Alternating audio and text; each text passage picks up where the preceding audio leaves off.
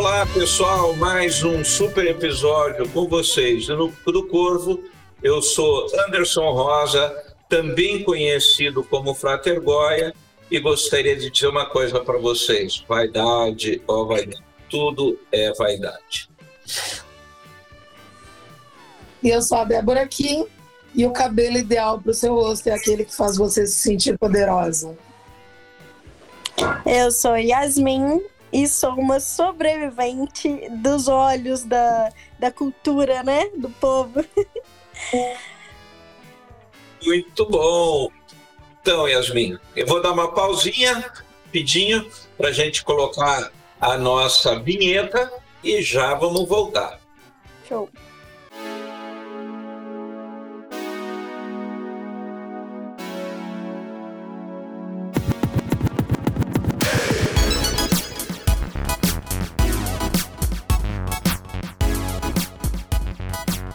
Conversar, eu queria fazer uma introdução para os nossos, é, os nossos ouvintes. Por quê? Porque, na realidade, quando a gente pensa é, em dentes e cabelos, é, existe um adágio que diz é, é dos carecas que elas gostam mais. E apesar da propaganda ser bonita, isso no, na real acaba sendo uma mentira social, né? Porque quando a gente percebe uma pessoa é, sem cabelos, uma pessoa com os dentes, por exemplo, na interpretação dos sonhos, sonhar com o dente significa que perder um dente significa morte. Né? É, e no geral os cabelos são idealizados para muitas pessoas como a juba, a glória do leão, né? Então, aquelas mulheres, ah, eu sou do signo de leão, então me apresento como uma leoa, eu pinto meu cabelo de buivo. Acho que você trabalha aí na área de estética, você deve ouvir muito esse tipo de coisa. É, e, e, no geral, quando a gente começa a perder os cabelos e os dentes, é, simbolicamente se trata é, de uma perda de vitalidade. Né? No geral, é associado é, é, com a juventude indo embora, com a força da vida se esvaindo. Né? E é claro que isso vem muito de um ideário popular que necessariamente é, não significa uma verdade. E aí nós temos, eu já vou puxar para o nosso tema de hoje, é, nós temos um quadro muito típico é, que é alopecia. Né?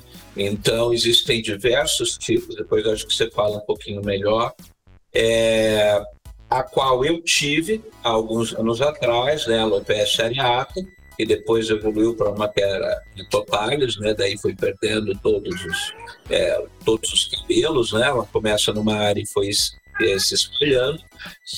E, na realidade, isso afeta né, as pessoas. Eu mesmo ouvia muito, puxa, que pena, você cabelo tão bonito, o que, que você foi fazer? Né? Como se dependesse da gente.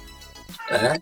E daí eu queria te trazer para a conversa para que você contasse é, um pouco é, do lado do ponto de vista da mulher, porque eu li uma reportagem sua na BBC, depois a gente coloca o episódio, o link no, na descrição do episódio, e eu li na, numa reportagem que isso afetou inclusive seu trabalho.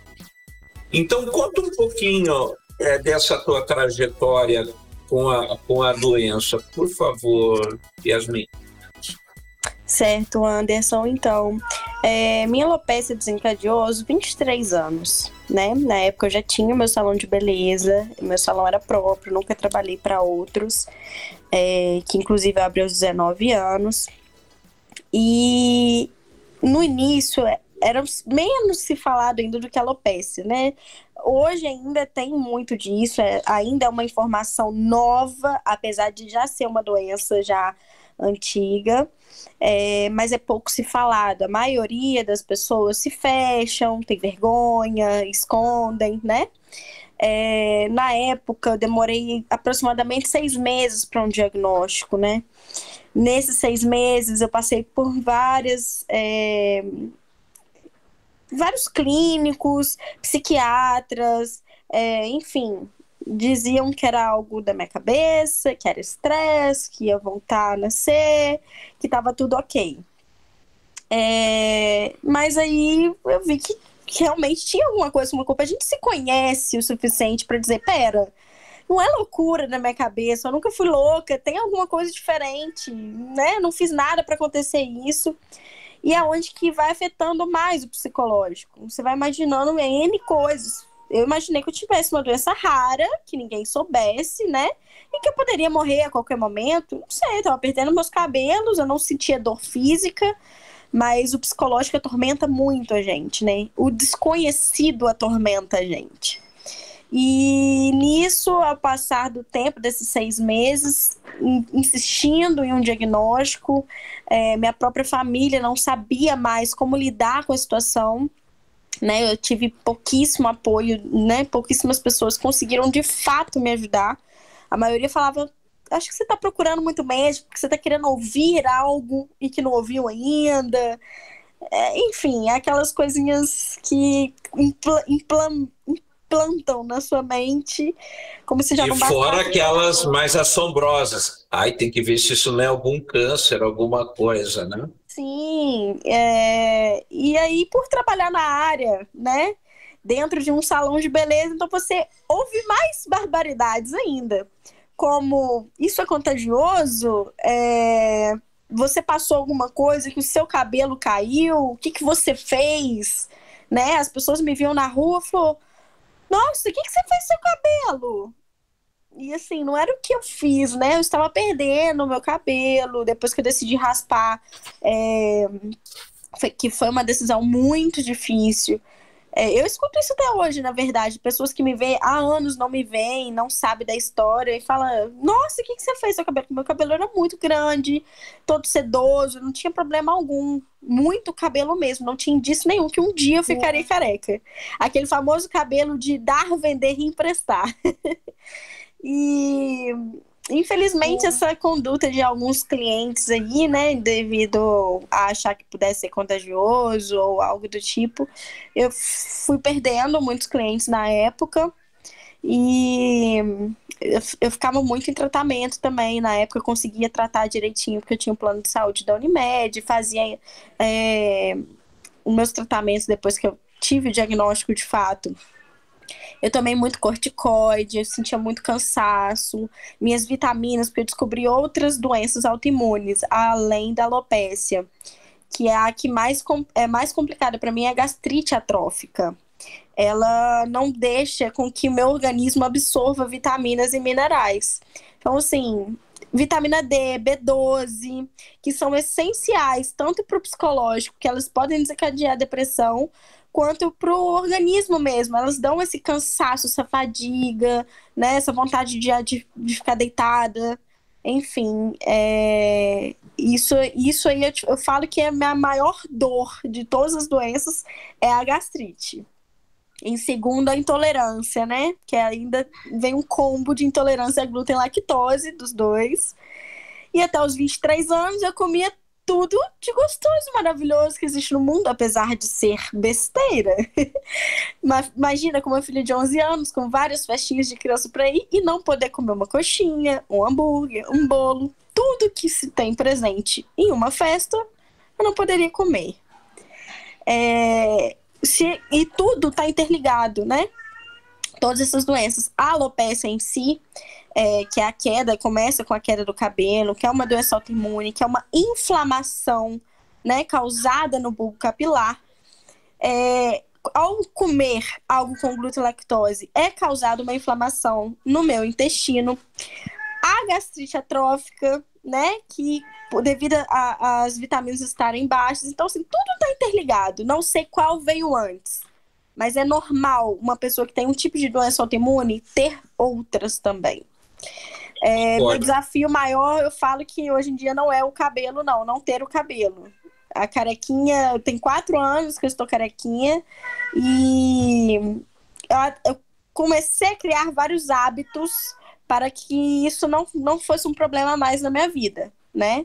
Porque ainda assim se vê muita coisa, se ouve muita coisa e se eu for importar com tudo, realmente é o que acontece com muitas pessoas que às vezes não é da área capilar, mas não consegue trabalhar porque todo mundo fica olhando, repara se tá com peruca ou não.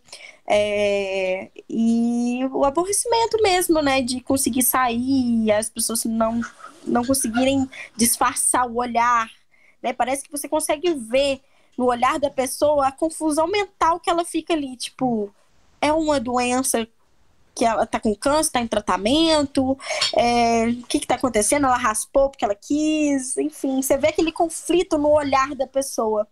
Algumas mantêm só o conflito, outras chegam a ser um pouquinho mais invasivas, perguntar de forma agressiva.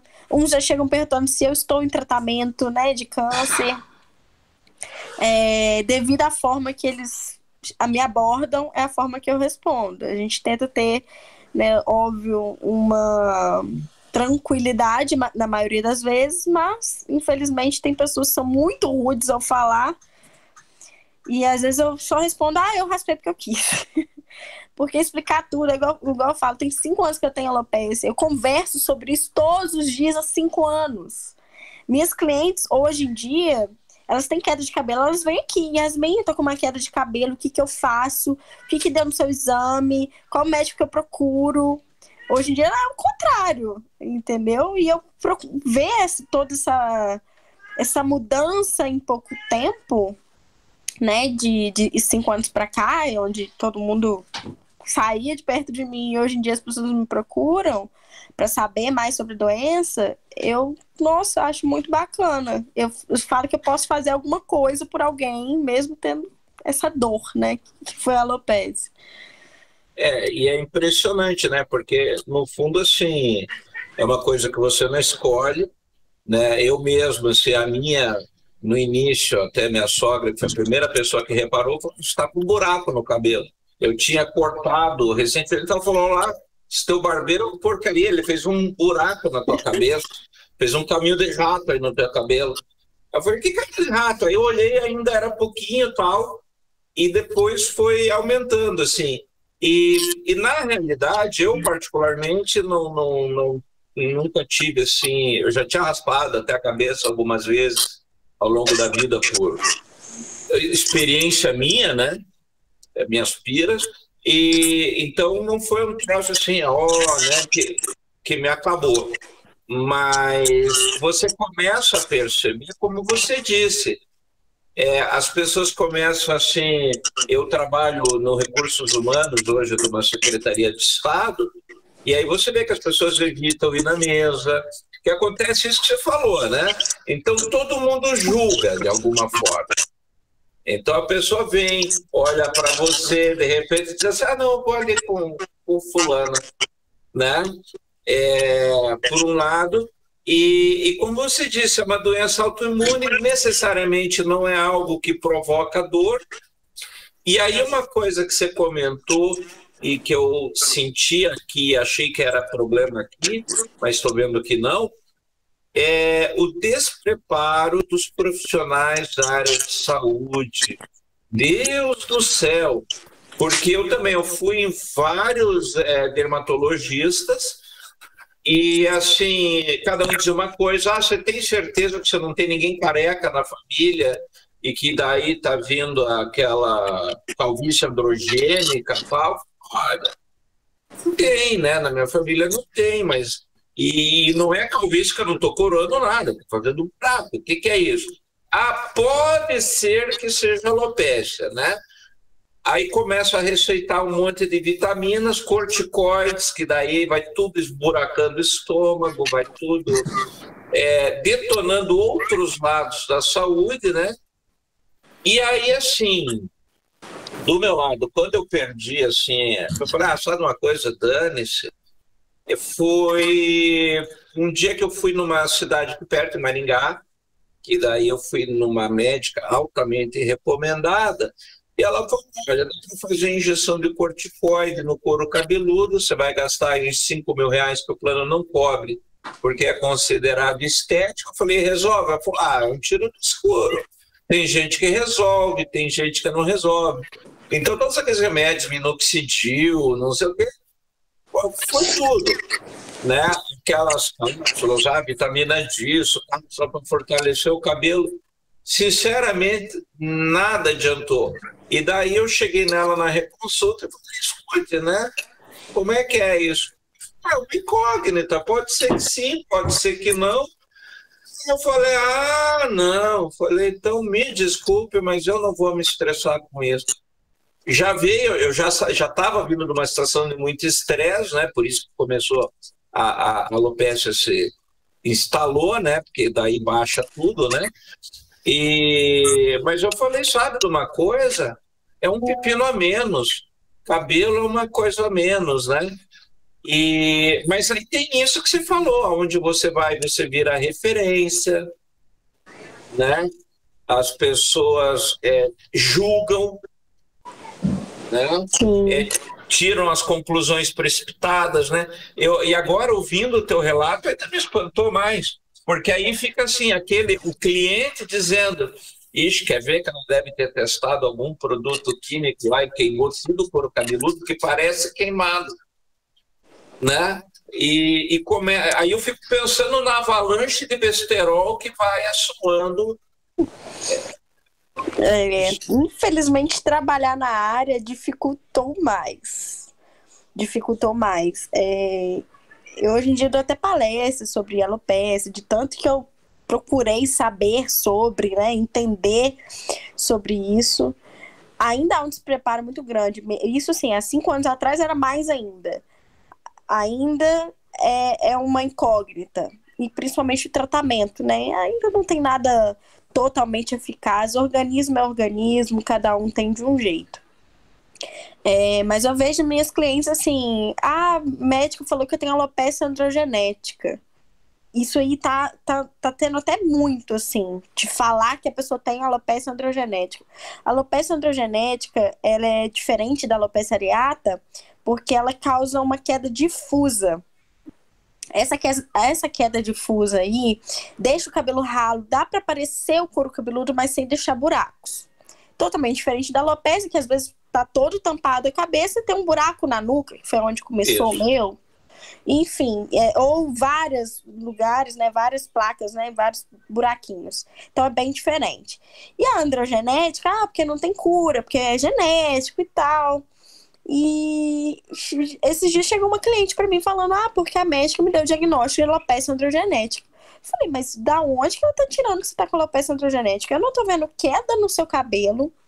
É uma, é uma, uma mulher de mais idade, mais de 65, 70 anos. E que já é normal, né? Ter uma queda Sim. do cabelo, com o passar do tempo. A questão da vitalidade que você disse no início do podcast. Então, assim, acredito que essas questões, acho que até a mesma falta de saber o que é, as pessoas estão jogando. Ah, é alopécia. Ah, tá com queda, não sabe, não descobre o que é, porque na época minha tentaram fazer vários exames, inclusive para lupus. E depois de descartar inúmeras doenças, até mais graves, falaram, não, é alopécia, né? Mas assim, o custo disso foi muito alto. Sim, nossa. E fora custo pessoal, né? Porque lida com a autoestima, você se preocupa com a tua saúde, putz, mais um exame, o que será que vem aí? Sim, não, e eu acho que a palavrinha que vem no meio disso tudo é frustração.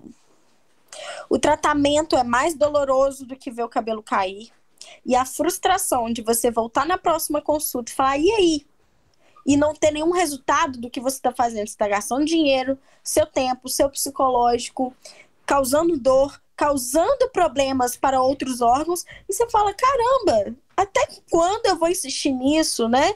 Tem pessoas que tentam porque querem a todo custo ter o cabelo, mas eu acho que até essa decisão minha, em menos de um ano, assim, aproximadamente de tratamento em si, eu falei, não dá. Eu ainda tinha uma quantidade de cabelo em cima que dava para tampar mais ou menos eu falei, não, eu vou raspar, não, dá. Nenhum médico me apoiou a raspar. Não, espera, espera.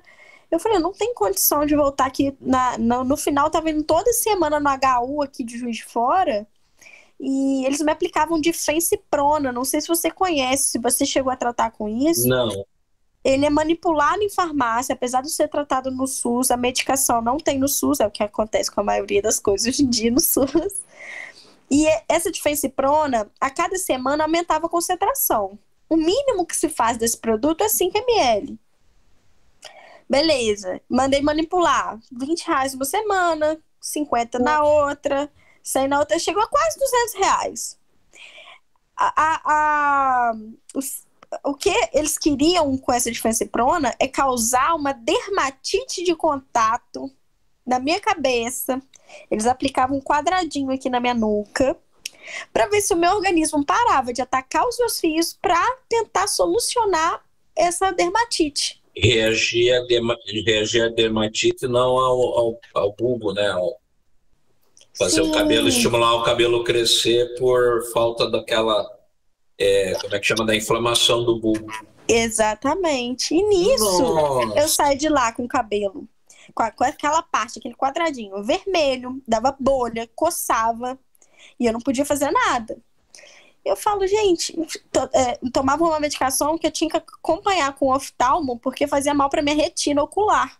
Falei, daqui a pouco eu estou sem ver, sem enxergar, eu tô com alguma doença dermatológica em questão de corpo, às vezes pode causar essa dermatite de contato, né? Não pode sei, pode dar uma pane, inclusive, no meu, no meu organismo, que já tem, né, essa questão autoimune aflorada. Eu falei, não, o corticoide então nem se fala, ganhei muito peso, retenção de líquido. E pra gente que é mulher, não, aliás, pra sociedade hoje em dia, mas eu que sempre fui muito magrinha, isso sim mudou minha vida completamente. Falei, gente, às vezes a gente fica pensando no cabelo, cabelo, cabelo, cabelo, questão de autoestima, mas tá indo tudo por água abaixo. E eu falo, cabelo é de menos. Tem gente que me procura fala, ah, como você não sofre hoje em dia com o cabelo? Eu falei, gente, não é que eu não sofro, eu seria hipócrita de dizer que eu não sinto falta do meu cabelo. Lógico que eu sinto né? Igual você conseguiu, graças a Deus, recuperar o seu. É óbvio que você prefere do jeito que você tá hoje em dia do que ficar carequinha porque tá com uma doença e as pessoas ficam te julgando. Eu muitas das vezes saio de casa com peruca para passar despercebida. Porque eu falo que eu tenho um holofote em cima de mim. Às vezes você quer ir numa festa, quer beber um pouco mais, quer se divertir você não quer ser totalmente vista a ponto da, de uma pessoa que você não conhece, porque muitos me ou conhecem, não, eu não conheço. Sim, ou não quer ser identificada pela doença, né? Não, não quer ser definida Sim. pela doença. Exato. Aí acho que é o, que aí eu acho que é um ponto muito legal de, de conversar e acho que a Débora até pode ajudar isso. A Débora, se você não sabe, ela está se formando esse ano em psicologia então, é, é uma aquisição muito importante nessa conversa, porque tem muito a ver com isso, sabe?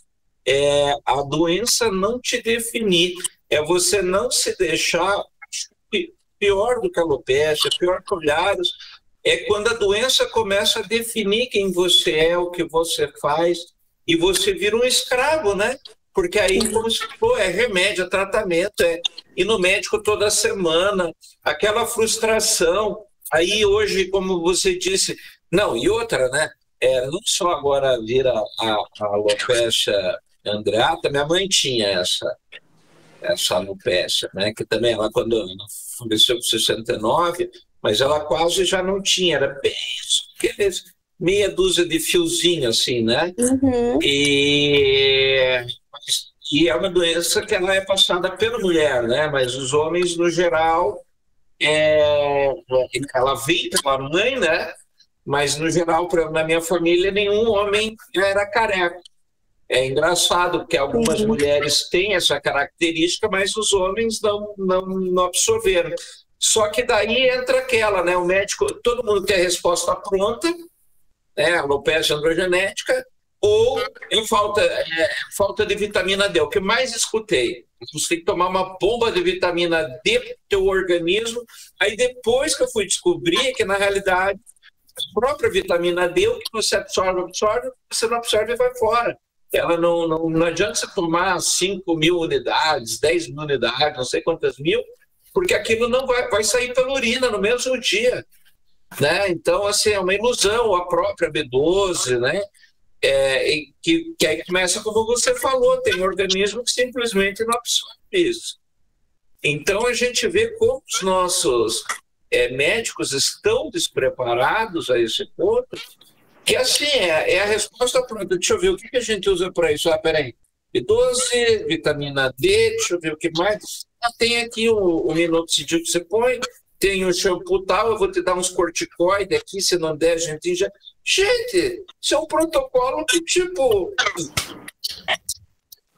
É complicado. É uma receita pronta. Eu já, é igual sair no SUS, na, no pronto-socorro, que a maioria acha que é Covid, né? Sintoma de Covid, já vem lá. A última vez que eu fui, já vinha escrito é, impresso já, é, a dipirona, né? É, hidratação, enfim. E ele só assinava. Eu falei, poxa, é, é literalmente uma receita pronta.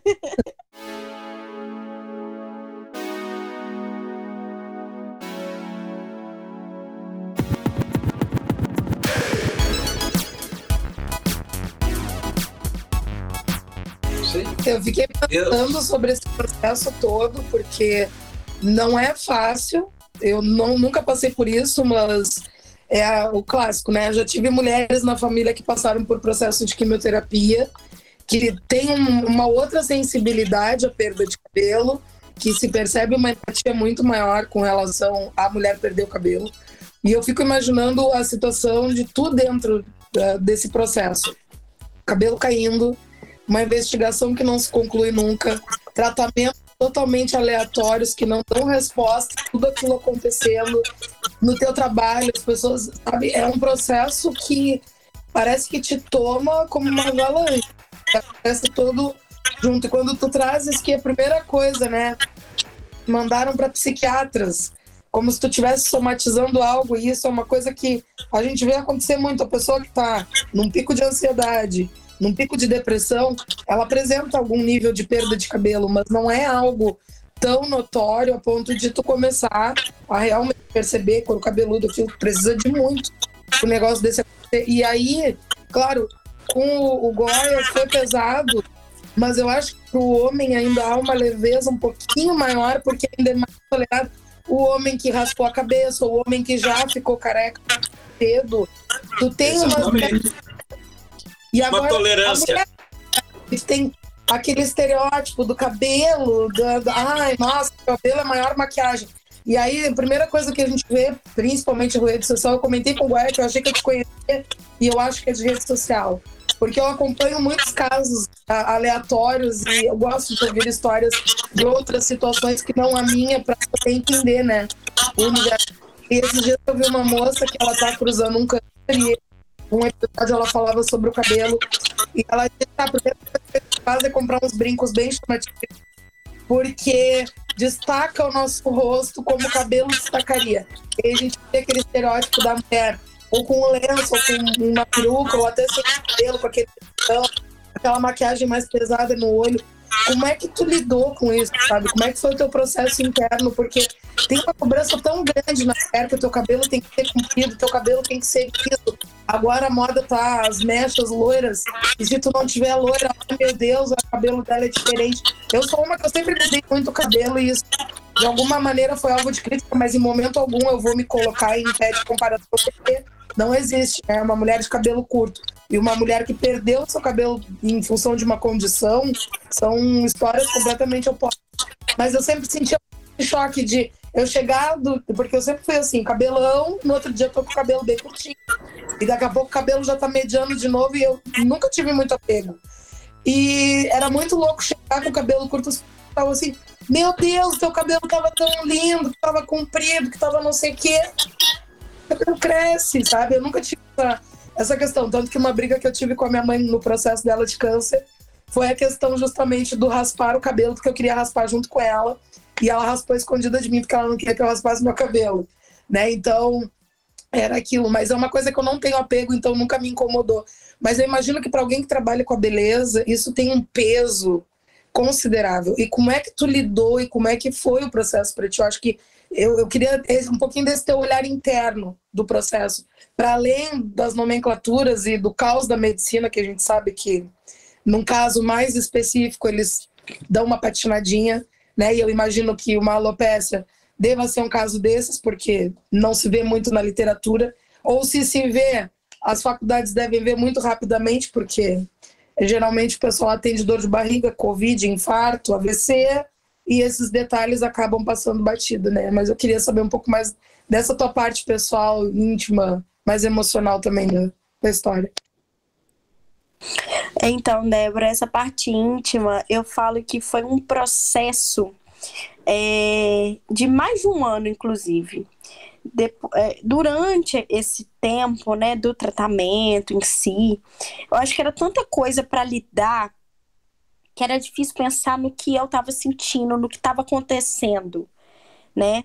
É, era muita coisa, era todo dia uma coisa nova. É, eu lembro que eu tive muito problema, é, que assim, aparecia mancha no corpo vermelha, coçava, parava no hospital várias vezes e não sabia o que eu tinha. O emocional, eu falo que toma conta da gente, né? É, na época eu estava emocionalmente super abalada. Depois que eu decidi raspar, eu falo que uma parte do processo eu curei, né? Que foi aquela questão de todo, todo dia no banheiro chorar ao ver o cabelo cair, o desespero. Isso acontece. Todo mundo que tem alopecia vai entender o que eu tô falando. Não tem como você olhar. Às vezes é uma quantidade que cai normal por dia, mas a gente já apavora. Meu Deus, tá caindo ainda, não parou. É, depois disso vieram outras coisas que a gente mesmo cria. Por exemplo, é, depois que eu raspei, eu não conseguia. Se eu tivesse com uma peruca, eu não conseguia tirar na frente das pessoas. Porque chegar careca já chama muita atenção. Mas a partir do momento que você chega com um cabelão e do nada você arranca, chama mais atenção ainda. Então, assim, era uma coisa que eu não conseguia fazer durante quase um ano. Foi assim. Às vezes eu tava doida para tirar, ia no banheiro, enxugar minha cabeça, porque molha muito por dentro. É, é, é bem incômodo usar. Transpira, vezes... né? Oi? É, pra não, não respira, isso mesmo. Então, assim, às vezes eu ia no banheiro, embalada, alguma coisa assim, passava um, um papelzinho, alguma coisa para secar a cabeça, para resfriar um pouquinho, colocava de novo, porque eu não conseguia tirar simplesmente no meio das pessoas. É, nessa época eu já, já saía, inclusive, até careca, mas tem essa questão, até que o Anderson falou, é, é muito característica. As pessoas vêm, querem me abraçar porque eu tenho a doença, porque eu sou forte, é, querem comentar sobre. É, é bacana o carinho que eu recebo? Sim, é bacana, mas às vezes você não tá afim de falar ali sobre isso, principalmente no início, né? Que eu tava passando por isso. Às vezes você não quer pensar muito, porque às vezes você nem repara que você tá sem cabelo ou com perucas, você esquece. Isso acontece muito comigo. É... Aí vieram vários tabus em questão de homem, né? O público masculino, como que seria? Eu fiquei oito meses sem deixar um homem encostar perto de mim. Eu tinha medo. É... Isso até ano passado aconteceu, de não conseguir. É de não conseguir ficar com alguém, né, com um homem, simplesmente por ele chegar numa balada se eu tiver careca. Porque eu sempre crio aquela coisa na minha cabeça. Ah, acho que ele tá com um grupinho de amigos e comentaram assim: duvido que você fique com aquela carequinha ali, entendeu? Então, assim, a gente infelizmente pensa no pior. Então, eu nunca consegui me permitir isso. Ano passado, acho que foi esse meu último tabu que eu quebrei. Mas tiveram vários, vários mesmo, assim, é, em questão de me arrumar. É, na época tinha muito folículo ainda na parte de cima, então eu raspava, passava gilete. Eu tenho alguns mar algumas marcas de corte, porque de dois em dois dias tinha que passar gilete. E passava base para ela ficar carequinha mesmo. Porque fica feio aquela coisa escura, né? Em algumas partes que hoje em dia até fica. Que eu falo que eu fico umas manchas, né? Sim, eu falo que eu fico igual um dálmata. Eu brinco muito com isso. Tem bem aquele humor negro. é, e a parte onde que era só a penugem, né? Eu falo que eu fico igual um kiwizinho. é, e é engraçado, né? Porque quando começa a cair, você passa a mão assim, é, é, uma difer é, é diferente a textura da pele, né? Então você sente ali aquele lisinho que é diferente de quando raspa, de quando faz é, ou de a pele de outras partes do corpo, né? E, e acho que isso mexe muito assim. Sim. É, porque como você falou, tem lugar que você passa, se sente aquela toiceirinha, né? o, o papão, né, que a gente chama, que é aquele monte de árvore, né? Você tem uma, uma plantação e um, e um bosque lá no meio. É muita coisa. Até aqui tudo liso e de repente uma meia dúzia de árvorezinha na cabeça. Né? Isso vai assim. É, e como você falou, né? Como não é uma coisa por igual, você tem lugares que fica né, com a manchinha do dálmata ali que você falou, a gente, você fica preocupado, será que já tem que raspar de novo? Né? E acaba machucando a pele.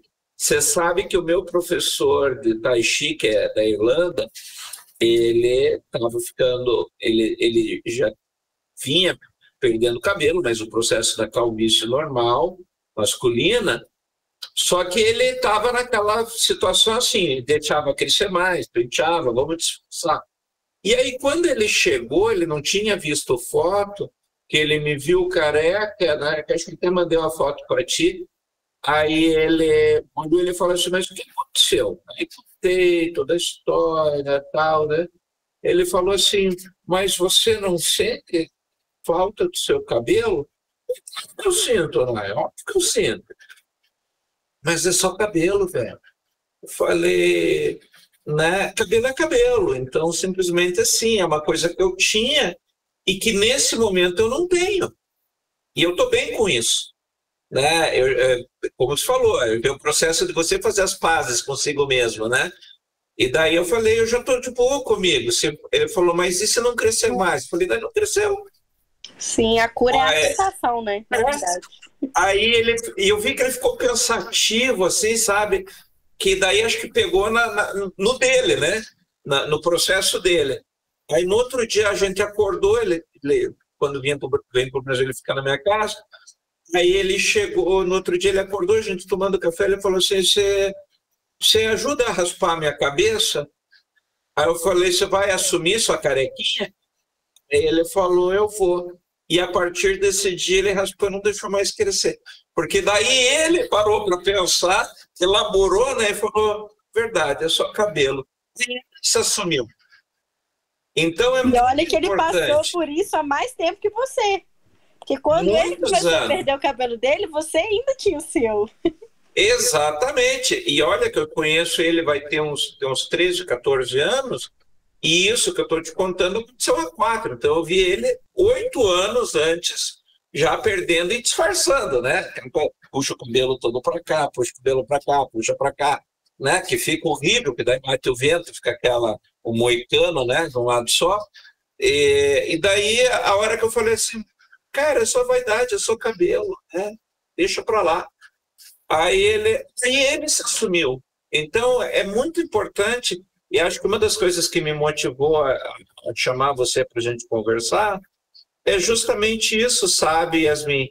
O quanto às vezes a gente pode ajudar alguém, porque eu fui numa conversa entre eu e meu professor é, em casa, ele estava no, no, quarto dele de dormir, né? Eu sentado na cama conversando com ele ali, né? Batendo papo, a última conversa, amanhã a gente se fala. E isso mudou a, a, o ponto de vista dele sobre si mesmo. Uma conversa desse naipe é, do nada mudou. Então, às vezes, o que a gente fala, é... todo o processo ele é muito parecido, né? Eu, eu, quando você foi falando, fui revivendo muita coisa, assim. E, e eu acho que o pouco que a gente pode fazer pelas pessoas é dar informação, como você falou, é fazer uma palestra, colocar um, podcast é, que de repente outras pessoas vão ouvir e vão dizer assim, nossa, eu como eu sou bobo ali, eu estava sofrendo horrores com isso. E, e são fases, né? Como você falou. Então, de repente, poxa, até que ponto a pessoa está ficando comigo porque gosta de mim, que curte um visual, um look carequinha, ou porque está fazendo aposta com os amigos até que ponto a pessoa está comigo por pena, até que ponto, né? Enfim, até que ponto, né? E, e como isso mexe com a gente, né? Hoje em dia a realidade é diferente. Eu acho que tem muita questão da, da autoconfiança também. É, na época não era uma pessoa tão confiante, era algo novo para mim. É, eu tinha muita preocupação em questão de eu tenho que me pintar, é igual ela falou, questão do brinco e tal. É, eu colocava argola, não colocava muito chamativo, não, porque não, essa questão de chamar mais atenção pro brinco não resolve muito, chama atenção pro rosto em si. Mas, assim, eu sempre andava maquiada, eu ficava com medo das pessoas me confundirem com homem. É, é, passa muita coisa na cabeça da gente. É, então, assim, eu me cobrava muito isso, da careca tá sempre, sempre muito carequinha e do rosto sempre maquiado, que é uma coisa que no meu dia a dia nunca foi assim, né? Eu comecei a querer fazer algo que não era eu. A partir do momento que isso foi diminuindo, que eu fui tendo mais autoconfiança, que eu falei, não, peraí. Assim como uma gordurinha a mais, um cabelo a menos, se a pessoa tiver que gostar de mim, ela vai gostar do jeito que eu sou. Eu sou assim, a minha condição hoje em dia é essa as pessoas hoje em dia, é, o público masculino, eu tenho essa, óbvio, ainda passa esse tipo de coisa no meu pensamento, quando é alguém que eu não conheço, mas é até bacana, porque no meu Instagram, por eu falar abertamente sobre isso, quando a pessoa já vem falando, eu sou seu seguidor, eu te conheço, então eu sei que a pessoa ali me conhece, ela tá a, aberta a me conhecer da forma que eu sou, porque nem sempre eu estou carequinha nas baladas, né? É, então isso é, é, é, totalmente diferente. Eu sou muito procurada. É, homens falam, nossa, eu prefiro você carequinha. Enfim, aí a gente escuta todo tipo de coisa, mas eu acho que é questão da autoconfiança. Eu passo muita confiança. E isso nitidamente, é, para muitos homens, assim, acho que chama atenção né? Essa força de falar, eles falam muito isso para mim. Nossa, você é muito forte. É, eu sou impressionado com a força que você tem, com as coisas que você passa, com a forma que você lida. Então, acho que é isso, né? Na época eu não tinha, até as fotos, eu vejo as minhas fotos do início do tratamento, do início da, né, de quando eu era carequinha e vejo as fotos hoje e eu vejo o quanto que eu, eu mudei as minhas poses, não é, não é, nem questão de ser uma pose mais ousada ou não, mas um sorriso mais aberto, mais alegre, mais confortável com a situação, né? Antigamente, nas primeiras fotos, eu falava, mas como que eu vou fazer? Que pose que eu vou usar? O que que me valoriza? Porque a gente tem hábito de botar o cabelo no rosto da gente, jogar uma franja para um lado. E hoje em dia não tem mais isso, né? A maioria das vezes, quando eu tô carequinha, eu tenho que utilizar do que eu realmente tenho. Não tem nada para tampar aqui. Eu não tenho hábito de usar boné, nada para tampar o rosto, então realmente eu tenho que utilizar de, de um ângulo melhor. Enfim, to, todo mundo fala que eu dou sorte, que os meus traços são bonitos e tudo mais. É, não, não posso realmente reclamar, mas isso não quer dizer tudo, não. Tem as dificuldades, sim. A gente tá. Eu me sinto exposta por estar sem o cabelo. Eu falo que desde o início, a sensação de andar sem cabelo é como se eu estivesse andando pelada na rua. É a mesma sensação. Todo mundo te olha, fica, tem alguma coisa errada. Às vezes eu me perco em, em como que eu estou, que eu falo assim, as pessoas do nada me, me cumprimentam, tipo, super é, felizes, ou às vezes uma coisa assim, ah, força. E eu falo, por que você tá falando isso? E depois, quando eu vejo, eu falei, gente, eu tô careca. Ah, tá, agora eu sei. Ah, é isso. E tu traz a questão de, ah, eu me sinto pelada. Se tu andasse pelada, eu ia ter que ter uns cuidadinhos, principalmente com o sol. Eu não sei onde é que tu mora. Mas que cuidados que tu tem que ter para manter a careca de boa, sem ter um problema de pele, por exemplo, uma queimadura de sol, ou mesmo no frio, um ressecamento o que tipo de tratamento tu faz? Porque quem tem cabelo compra shampoo, compra condicionador, sei lá, usa o sabonete de casa, que tem gente que não, não tem muito cuidado também. Mas, e na ausência do cabelo, quais são os cuidados? Porque eu sou uma pessoa que o cabelo eu não dou muita bola, mas eu tenho uma neurose com skincare. Eu tenho ali meus 30 minutos quando eu acordo, meus 30 minutos antes de dormir, de vez em quando, quando tá muito calor, um cuidado extra no meio do dia, porque o medo do tempo, né? Mas eu fico pensando, isso tudo aqui é pele. Como é que cuida dessa pele que é sensível a sol, a temperatura? Como é que tu fazes? Porque com certeza alguém que está nos escutando vai chegar com essa questão e vai querer saber. Eu acho que melhor que tu, que trabalha com estética, que já está vivendo isso, não vai ter para aconselhar, né? Então, vocês não têm noção do como o cabelo ele protege, tanto do frio quanto do calor. No frio, dentro de casa que seja, eu não consigo ficar sem touca. Eu uso muita touca dentro de casa. Aquela coisa assim, que se eu dormir e sair da cabeça, eu acordo porque tá muito frio. É aquela, aquele lance do pé descoberto, é tipo isso. É, então, sempre de touca. E no verão, na, no meu primeiro mês carequinha, eu, eu peguei insolação. porque o cuidado é redobrado. Isso porque eu fiquei debaixo do, do guarda-sol. É, mas foi a primeira vez que eu fui no Rio de Janeiro. É um sol totalmente diferente. É, e eu me ferrei. Hoje em dia eu passo, é protetor 60 no mínimo, tem que repassar na carequinha. É, ou eu uso boné, ou eu gosto muito de sassá, que eu acho que deixa muito é, mais feminino, né? O sassá e tudo mais. Ou o chapéu mesmo, aquele chapéu meio de palha, assim, mais femininos.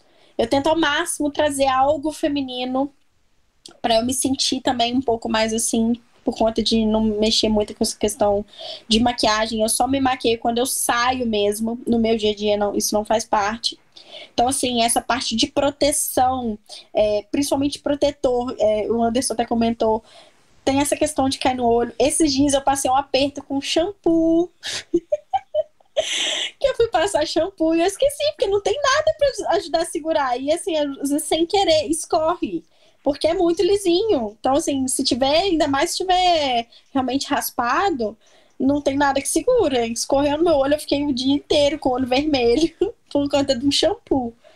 No, no, no, meu dia a dia, não passo shampoo, condicionador, lavo cabelo todo dia. Essa é a parte boa de não ter cabelo.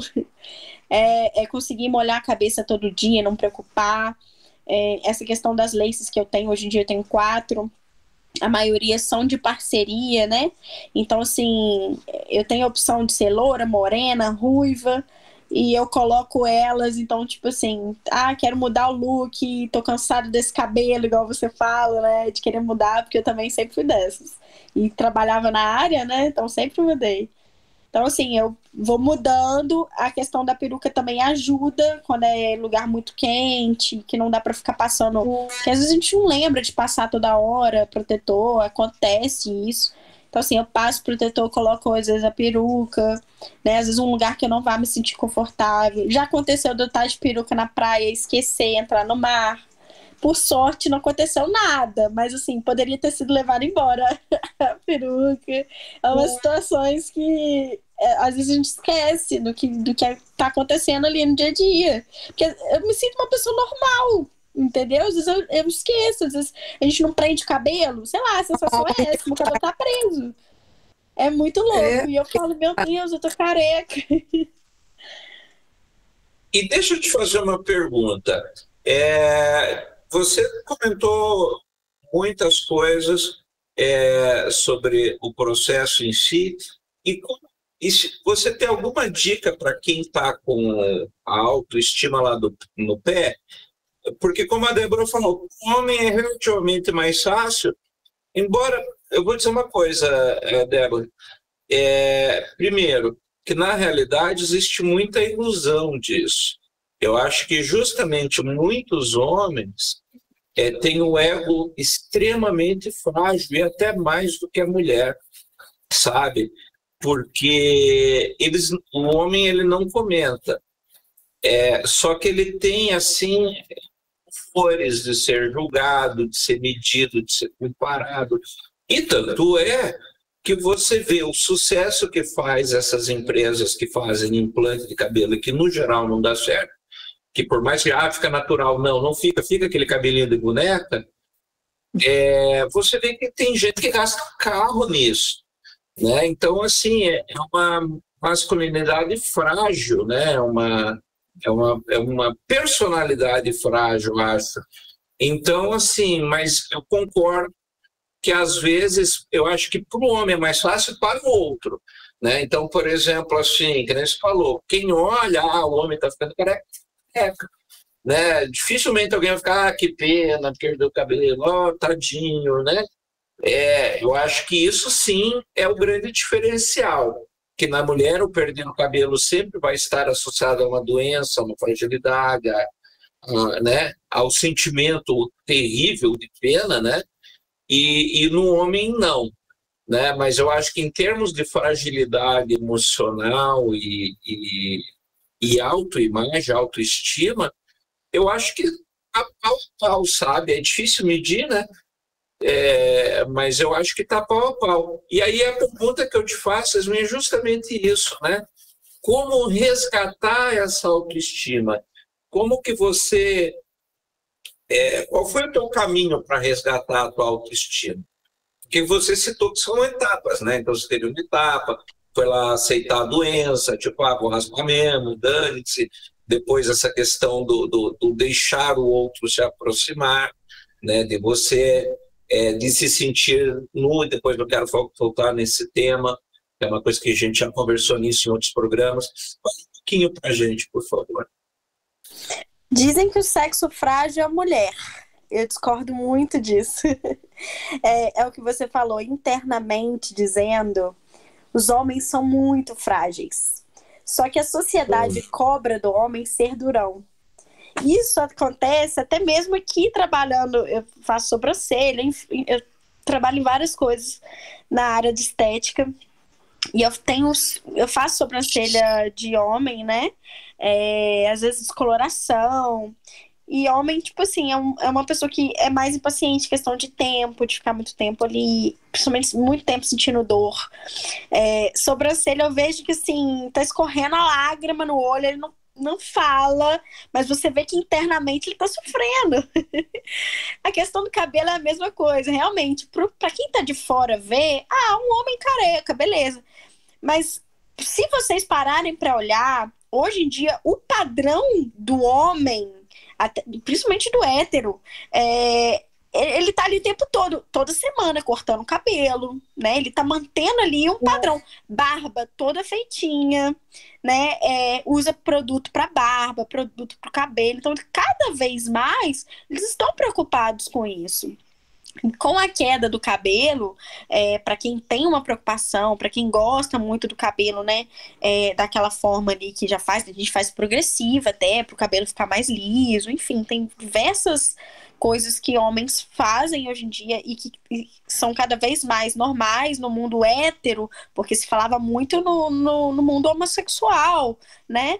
Hoje em dia não tem mais esse tabu tanto o homem heterossexual ou homossexual, ambos fazem e se cuidam da mesma forma. É uma depilação a laser ou a cera, enfim, tem essa parte do sexo frágil aí, porque eu discordo muito que seja mulher, mas o homem. Antigo. É. O homem, certamente, essa parte é, da autoestima, acho que cai mais, mas ele é, é cobrado ser durão. Então ele vai chorar ali no banheiro, mas não vai deixar cair a peteca na frente de alguém. A mulher, por conta de. A mulher já. Eu acho que em todas as questões, ela sofre naquele momento, é de imediato. Então, se ela for uma coisa que ela tá com aquilo ali no coração, ela vai chorar na hora, é, ela, ela se permite mais. Então, eu acho que até mesmo questão de cura, a mulher seja até é, mais adepta a isso, a conseguir isso, por conta de já botar para fora de início, não ficar remoendo essas coisas, né? É, eu acho que a minha decisão de raspar foi muito rápida por conta disso também, porque eu vejo pessoas assim anos passando com isso, eu falo, eu não tenho psicológico para isso. Em menos de um ano de tratamento, eu decidi raspar e foi a melhor decisão. Em questão de autoestima, é, quem não tem uma, uma estima baixa ou alta, às vezes a gente está com ela mais alta, às vezes mais baixa, tendo ou não cabelo, né? E o que você faz para ela aumentar?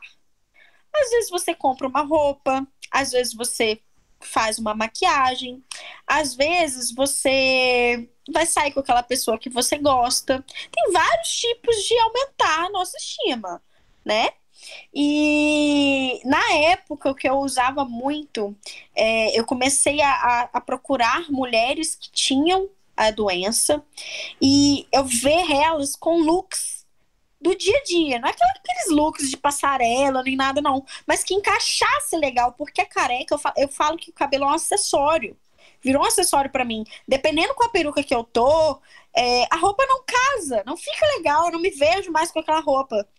E, a, e, ser carequinha é isso aí. Eu tento uma roupa um pouco mais feminina, é, mais pra estar tá carequinha, um brinco que não seja tão chamativo, que seja um pouco mais meiguinho, pra ficar uma coisa mais clean, chama atenção, mas de uma forma sem ser vulgar, sem ser muito espalhafatoso. Eu não consigo usar batom vermelho quando eu tô careca, ou uma, uma maquiagem muito forte. Tem mulheres que gostam mas é uma forma que eu, eu me olho no espelho e me reconheço. Isso faz bem para a estima da gente, né? Para elevar essa autoestima. Então, assim, eu acho que é muito particular essa questão da autoestima. É, eu acho que a gente tem que procurar, isso é, é inclusive é uma reflexão íntima, para você. Que, que, o que é que faz elevar o meu ego? Que isso é bom para todo mundo. E, e tudo na vida, a gente. Ah, eu tô não tô me sentindo bem porque eu tô com uma gordurinha a mais. Eu tenho passado por isso. Eu falo, ah, essa roupa tá marcando ali, tá marcando aqui. E eu falo, gente, é o corpo que eu tô. Não adianta, eu não vou usar uma roupa tão justa porque vai evidenciar um pouco mais isso. Mas tem mulheres que têm, conseguem usar. É, é muito característico, né, do, do que você tá passando naquele momento que tá na sua cabeça. A partir do momento que você também se forçar muito para aquilo, vai chegar uma hora que você não vai se sentir bem. E já aconteceu de eu sair com, de, de alguma forma e chegar no meio lugar e falar, não tô me sentindo bem, não, não, não tô ah, confortável, legal. né? Não tô confortável, já aconteceu de ir embora. Enfim, eu acho que essa questão da autoestima aí tem vários pontos, tanto para os homens quanto para as mulheres. Eu acho que o mais legal de tudo é procurar o que vai te deixar confortável para aumentar esse ego. Eu acho que não vale tudo a pena, não. Eu, eu vou te falar, eu, você acabou de usar uma expressão aí que é o se enxergar, né? É, se identificar, né? Então, eu, por exemplo, tive, assim, depois de um tempo já, eu estava também nessa rotina, raspava a cabeça cada dois dias, todo o processinho aí, é, protetor solar. É, eu comecei a me identificar é, esse também sou eu. Que acho que é uma coisa muito importante, né? Acho que isso é muito legal, é, esse processo. É, porque tem a não aceitação, que, é, que acho que é diferente do conformismo. Acho que não é uma questão, ah, eu tô assim, então, ah, já que tá, que deixe. Eu acho que não é isso, mas eu acho que é você se identificar que você também é assim. Né? Eu também sou isso, eu não sou apenas isso. E você sabe que os egípcios, eles raspavam o cabelo, todos os pelos do corpo, tanto homens como mulheres. Porque além de ser quente para dedéu lá, é, tinha muito inseto, né? muita mosca, muito piolho, muita coisa assim, e era uma forma de controle de pragas. Então, eles tomavam três banhos por dia. Se você olhar, tem uns que estão com um chapéuzinho assim, parece um coquinho é, na realidade é um, é um cone tebano, que é um perfume, é uma resina, que ela vai esquentando e vai perfumando o corpo. E todo mundo, né, obviamente que tinha capilé, né, país que tinha dinheiro para queimar, tinha perucas de todos os estilos. Então eles trocavam em troca de roupa. Ah, como se fosse, sai, sai com trança, vou sair sem trança, vou sair cabelo black power. E acabava que virou o cabelo para eles era uma, um acessório, né? Não era o é, tão como a gente tem hoje, né? O cuidado, toda essa indústria da moda, né? Pelo cabelo, é, etc. e tal, né? E, e, assim uma coisa que me lembra que é uma discussão que eu falei que a gente já teve, é, que eu acho que é legal pontuar aqui de novo, até um dos dos convites que veio para a Débora logo no início do Beco do Corvo foi falar justamente essa questão de se sentir nu. Eu, te, eu tenho material, eu já passei por rituais de iniciação, por exemplo, onde você, se, em determinado ponto, você ficava nu diante de pessoas totalmente desconhecidas. E aí um dia eu estava comentando isso com a Débora e, e, com a Isabel, e daí a só nós, e violência isso, né? Gente, não, porque eu, eu entendo, né? É, que na realidade, quando você está numa situação assim, nada mais te afeta. Olá, noite. é, nada mais que afeta. Eu acho que quando você fica no diante do mundo, que aí não tem mais nenhuma passa nada, que você está pelado, é, não tem o que a pessoa possa fazer que te ponha medo, que te jogue para baixo, né? Se um chefe vir dizer, ó, oh, você vai fazer isso que eu estou mandando, que eu sou teu chefe, você já diz, ó, oh, vai catar a tua turma, comigo não é assim que funciona. Eu acho que esse fato de você não ter mais onde se esconder, eu acho que ele tem uma questão de libertação. Eu acho que num primeiro momento, sim, existe uma fragilidade, que nem talvez eu perceba de novo, né? Essas diferenças entre homens e mulheres, talvez como homem o, o, o ficar nu não, não, não traga tanto sentimento de ameaça, mas de novo, acho que tem, porque né, o homem é tão forte disso, né? Não fica medindo de ver se eu estou Claro que tem né? Mas eu acho isso, eu acho que o que você está coado num canto em que não tem mais o que, é, o que perder, eu acho que é uma, existe uma força. Eu acho que reside uma força aí. Não sei a tua opinião. O que, que você. Como é que você vê isso? Sim, sim. É... Aí é, entre em outras partes também, já ouvi muita coisa. Mas resumindo, eu acho que nada é por acaso. Eu fiz da minha dor ser algo bom, né? Tirei um, algo bom disso. É, eu ajudo outras pessoas que têm doenças iguais igual a minha ou piores ou menos piores, né? Tem pessoas que às vezes estão tá passando por um conflito em casa e fala, cara, não tô passando nada diante da pessoa que está passando por isso aqui né? Às vezes ela escuta um relato meu e fala, não tô passando nada perto disso. E faz ela refletir, poxa, estou reclamando de tal coisa. É, ou pessoas que estão passando pelo mesmo que eu. E eu consegui, com uma palavra, igual você falou, uma conversa totalmente pre, é, despretensiosa com o seu. É, seu professor. Seu professor. E, e ele, assim, fazer uma reforma íntima nele com uma troca de palavras, né? Sem você ter inconsciência de que querer mudar a vida dele a forma como você se vê, como você pensa, fez ele repensar o modo dele, né, de, de pensar, de agir. E é isso que eu falo que eu levo hoje em dia para as pessoas. É, eu tento me cobrar até mais, porque não dá, não dá para abraçar todo mundo. Eu participo de grupo de alopécia, é, no meu Instagram são mais de 5 mil pessoas. Eu não sou blogueira de ficar ali o tempo todo, não, não consigo ter isso de, de mostrar muito muito, porque eu, eu falo que quanto mais a gente se mostra, mais somos cobrados.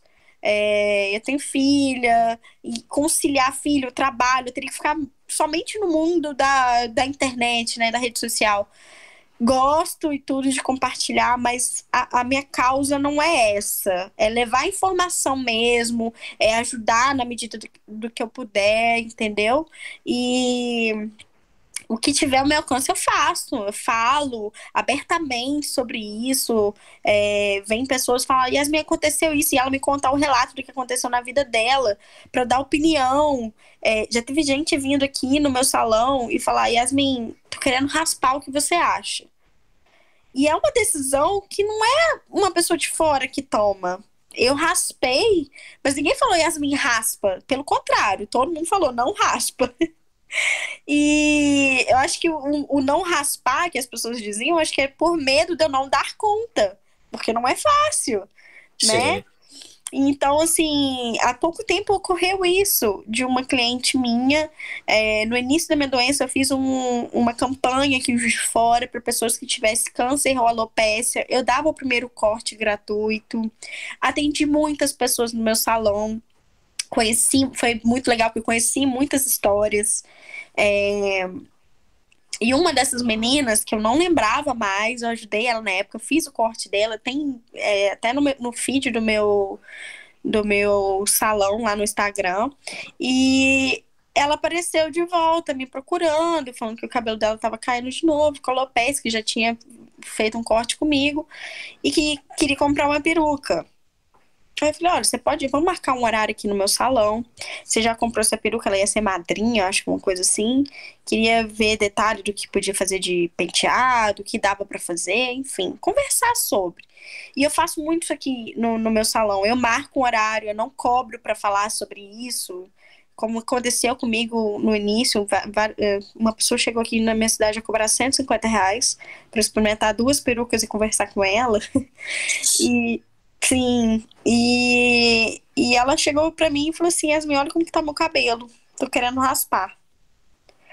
E eu fiquei naquela sinuca de bico, porque, tipo, como que eu, o que, que eu posso falar pra uma pessoa que olha pra mim e fala: eu tô querendo raspar, o que, que eu faço? Eu falei: olha, se você fizer assim, esse assado, dá pra tampar. Ela, ah, mas atrás não, não dá. Realmente, na hora que eu olhei atrás, não dava pra, pra, pra tampar a parte de trás. Falei: olha, realmente é, não dá para tampar aí, mas o que eu te indicaria no caso é você pensar muito. Não é pensar no que sua mãe vai pensar, no seu pai, em mim, do que eu penso, é pensar em você. Você está preparada para isso? É isso que você quer, essa decisão? Porque só pode partir de você. Ninguém vai vir com um, um, uma orientação por escrito e falar: olha, depois de tanto tempo, faz isso, faz aquilo. Isso é muito é, é da pessoa. É, e ela decidiu raspar. Decidiu raspar. Eu, inclusive, dei uma das minhas perucas para ela, que já não, não, eu já não usava muito, que encaixou super legal. Na época ela usou várias vezes, agora tem até mais de uma. Inclusive, esses dias ela me relatou. É, acho que é até bom a gente falar sobre isso. Eu, eu, falei sobre o meu trabalho, né? Que eu trabalho na área, que eu era dona do meu salão de beleza. E ela trabalha numa farmácia, na caixa, na, no caixa de uma farmácia. Ela relatou para mim esses dias que o patrão dela obrigou ela a usar um, uma peruca, que é a mais curta, por motivos dela parecer uma, ser uma mulher mais velha, né? O cabelo mais curto deixa a gente, né, mais com aparência de mulher mais madura. Porque senão os clientes iam confundir ela, não iam saber quem era ela. Eu falei, mas é só um absurdo. Você não trabalha nem com vendas a ponto de ter que ser é, caracterizada, tipo, ah, essa é a fulana de tal, e geralmente um trabalho desse tem crachá e tudo mais, você vai estar tá uniformizado, dá para saber que você trabalha na empresa e a pessoa ainda te dizer qual peruca você vai trabalhar todos os dias. Você Mas explicou para ela que o nome disso é assédio? Eu falei com ela que foi isso totalmente errado, isso cabe processo. É discriminatório. É. E, e, assim, é aqui Juiz Fora. E eu falo, meu Deus, como pode existir isso ainda? Eu fiquei horrorizada. E eu penso, falei, Existe. nossa, imagine se eu estivesse trabalhando num salão como funcionária. Porque tem essa parte também, né? De uma cobrança ainda de alguém superior e falar assim: olha, é, você tem que se virar, os clientes estão indo embora e você tem que dar um jeito, ou eu ser mandado embora. Enfim, passou em coisas na minha cabeça só de ver isso. Ela trabalha em uma farmácia num caixa Mas isso não poderia acontecer. Isso não poderia acontecer. Tu não escolhe a doença que tu vai ter. Então, quer dizer, se, por exemplo, tu fosse passar por um processo de quimioterapia, tu não ia poder trabalhar nesse lugar, tu ia ter que ter. Não, isso não existe. É processo. Essa semana aqui na cidade teve um bafão. Essa semana recém começou, mas o bafão já veio. Eu moro numa cidade bem pequenininha no sul. Eu sou de Rio Grande, que é extremo sul do Rio Grande do Sul. E teve um, um rapaz que ele ganhou um processo contra uma empresa, mas ele teve que ir às últimas instâncias porque ele tinha um problema visual em um dos olhos e os colegas apelidaram ele carinhosamente de pirata. Só que ele não se sentia confortável com isso. Se dava bem com as pessoas, mas não se sentia confortável.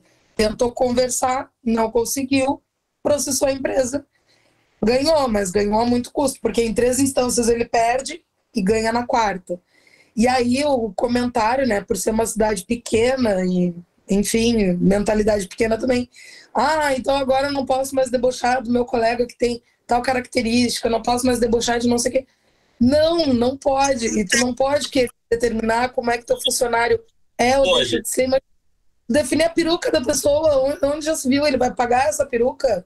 Mesmo que ele pagasse, ele não tem direito de, de escolher por ela. Se ela decidir trabalhar sem peruca, o problema é dela, não é do chefe dela. Imagina numa farmácia. Ai, olha, eu fico muito revoltada com esse tipo de coisa, porque é, é aquela regra básica, sabe? Se a pessoa tem uma característica que tu não vai poder mudar nos próximos cinco minutos, cala a boquinha, fica quietinho. Não é uma alface no dente que tu vai ali, tira e tá tudo certo. Ai, olha, eu fico louca. É, eu fiquei possessa quando ela me contou, assim. Ela é mais jovem do que eu até. Eu falei, caramba. Eu parando pra pensar, falei, meu Deus, eu enlouqueceria. No lugar dele, já teria colocado no pau com certeza. Porque, assim, é, é uma falta de respeito com consigo mesmo. Ah, então quer dizer que se um funcionário quiser pintar o cabelo, cortar o cabelo, ele não pode? Tem que ser um corte que vai parecer uma mulher mais velha? Hum, tem cabimento. Nem com vendas, se eu trabalhasse com vendas em uma loja, eu nunca vi uma pessoa que deixou de, de mudar ela por si só porque vai descaracterizá-la.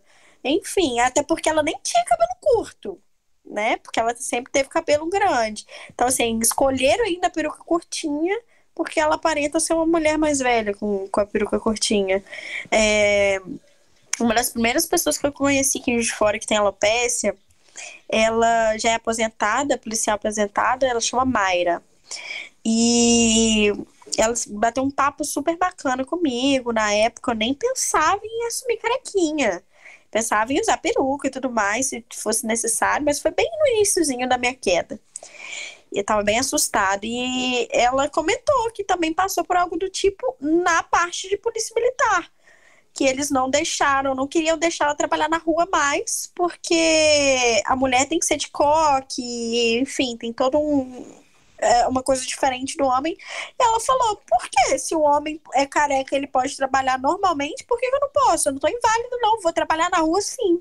E ela teve que entrar com processo também, olha só, dentro da polícia militar, porque eles queriam deixar ela, não queriam deixar ela trabalhar na rua. Simplesmente porque ela não. Normatividade, né?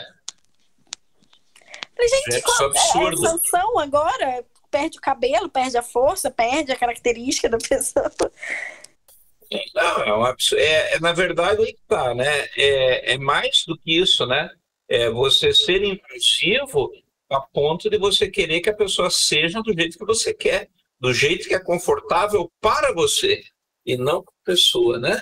Então, isso é o sumo da, né, da, da, da, da, ignorância, avanço, né? Isso é absurdo, isso é absurdo. Me diz uma coisa, e assim, é, você comentou que tem grupos, você participa de grupos de, de alopecia, eu na época não cheguei a participar de nenhum. É, tem vários grupos, aonde o pessoal acharia esse tipo de grupo? É um grupo de apoio? Como é que funciona? É, eu tenho um grupo que foi criado por mim, no WhatsApp mesmo, na época. E tem um outro que eu entrei há pouco tempo, é, de uma, uma seguidora minha que tem alopecia, que falou que seria muito importante eu estar entrando, para bater um papo. É, eu ultimamente tenho ficado bem ausente desses grupos, é o que eu falei, eu falo todos os dias sobre alopecia. E é difícil conseguir ficar ali o tempo todo na internet, com filho, trabalhando, casa, enfim. Mas de vez em quando eu apareço, falo alguma coisa, quando é algo assim que realmente precisa de alguma ajuda, que alguma outra pessoa não tenha respondido, eu respondo. É, esses grupos de apoio são fáceis de entrar, é, geralmente você precisa de alguém que já esteja no grupo para te colocar. É, nesse meu que eu tenho, que é o meu pessoal, consigo, e nesse que tem da outra pessoa, eu consigo falar com ela também, numa boa. E são grupos criados por pessoas que têm alopecia, né? No meu não tem nenhuma especialidade médica, mas tem, acho que no dela tem uma pessoa que é psicóloga, eu acho legal até ter isso.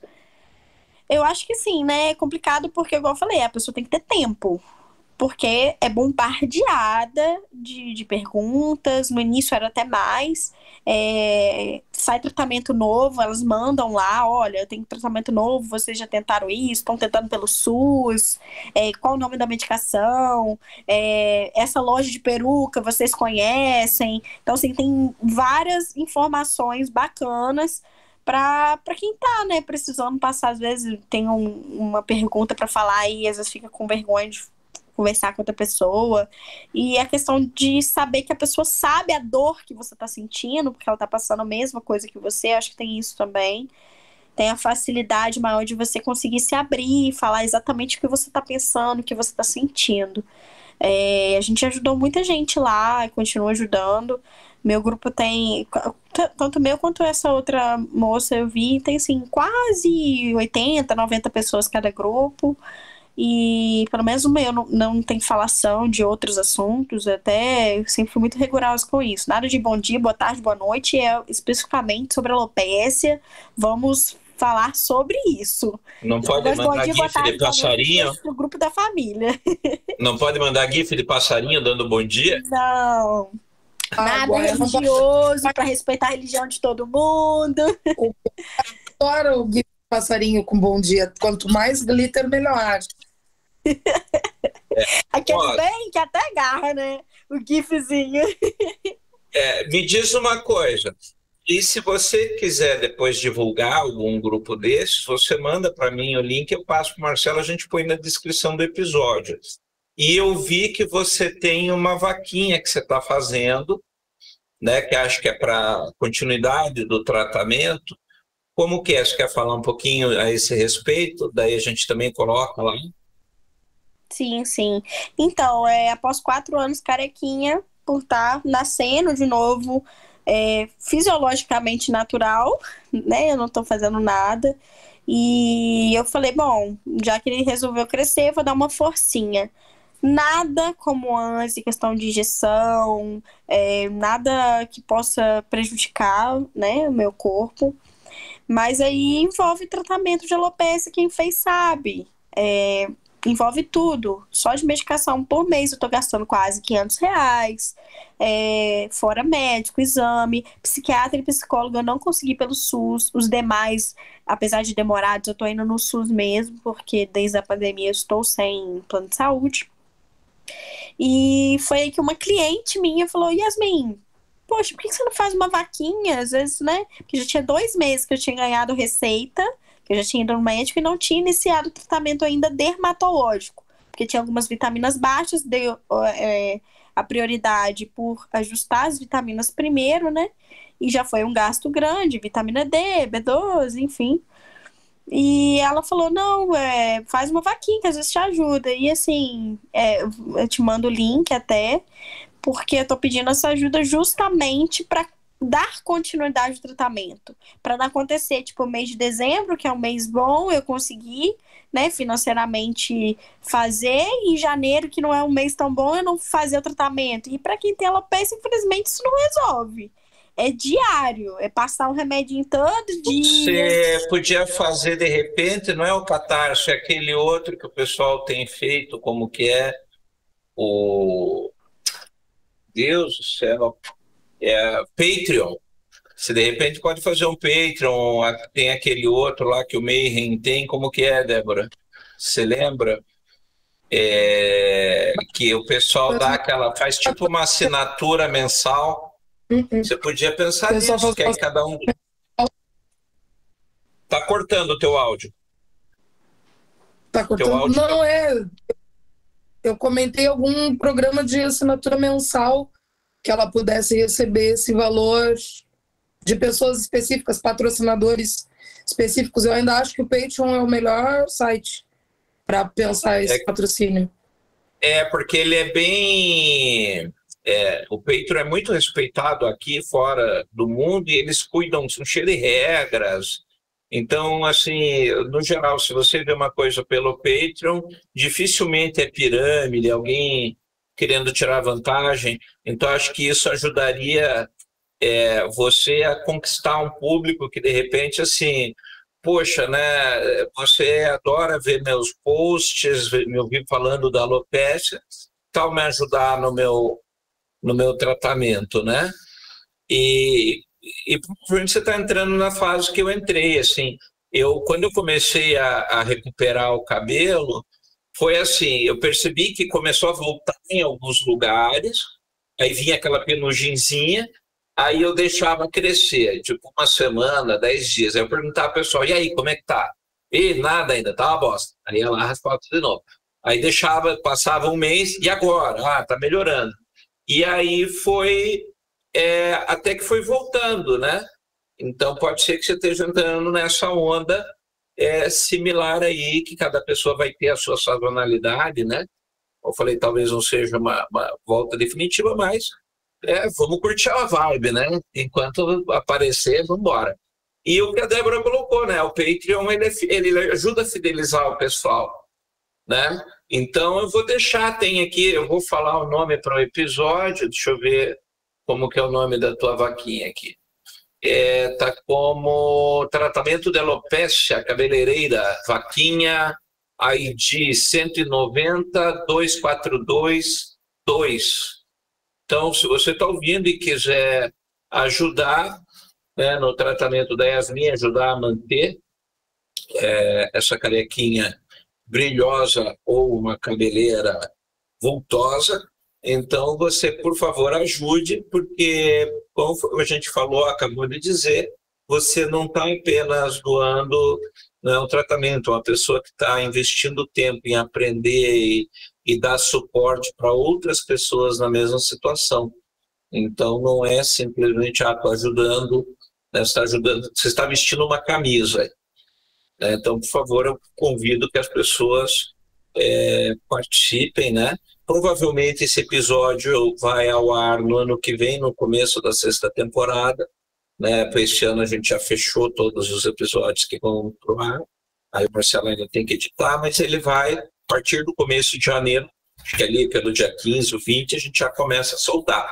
E daí eu aviso para você disponibilizar para o pessoal. Né? É, você quer deixar algum super recado? Tem alguma coisa que a gente per não perguntou e você disse, puxa, eu vim achando que eu ia falar sobre. E daí, agora é a hora de você fazer isso. Não, não, a gente falou sobre tudo. Falou sobre questão de relacionamento, é, reforma íntima, enfim. Ah, minto. Sim, tem algo que a gente não, não entrou sobre, foi relacionado à minha filha. Que para mim foi algo muito difícil, mas que para ela talvez tanto ou até mais. É, na época ela tinha por volta de seis anos, seis, sete anos, e a Eduarda, ela nunca pegou chupeta, é, nunca pegou paninho, aquelas manias que crianças geralmente têm. Só que ela era pegada no meu cabelo. Ela só dormia segurando meu cabelo, mexendo no meu cabelo. E essa perda do meu cabelo foi algo assim, uma perda maior, acho que para ela em relação a isso. O apego que ela tinha com meu cabelo, acho que eu tinha bem menos e ela passar com essa idade e entender que não teria mais aquilo, né? Que é como se fosse um desmame. não teria mais aquilo, sabe-se lá até quando. E os coleguinhas na escola, é, conversei muito com ela sobre, antes de raspar, eu também conversei com ela, né, sobre essa nova vida que, que, que está é, entrando mesmo, né, essa nova fase de que dependeria dela também. Se ela falasse, mamãe, não vamos sentir confortável com você raspando o cabelo, eu não rasparia. Nós, mulheres, fazemos tudo pelos nossos filhos, né? E eu falo que essa questão dela. É, hoje em dia, eu até coloquei ela no, no psicólogo, né? Eu gosto muito de, de enfatizar isso, porque é preocupante. Às vezes a gente pensa na gente como um todo, mas quem está ao redor também também sente muito, ou até mais, por ver o nosso sofrimento. Uma mãe que seja, no meu caso foi ela, foi o maior sofrimento assim que posso ter causado nela, acredito que foi isso. Mais do que a separação do minha com o pai dela, com outras questões familiares, mas essa daí acho que foi bem pesada para ela. E assim, eu, nossa, eu me orgulho muito, porque ela tirou isso de letra, ela conseguiu me apoiar, inclusive, né? É isso que eu ia te perguntar. Ela, no fundo, acabou sendo uma força para ti? Sim.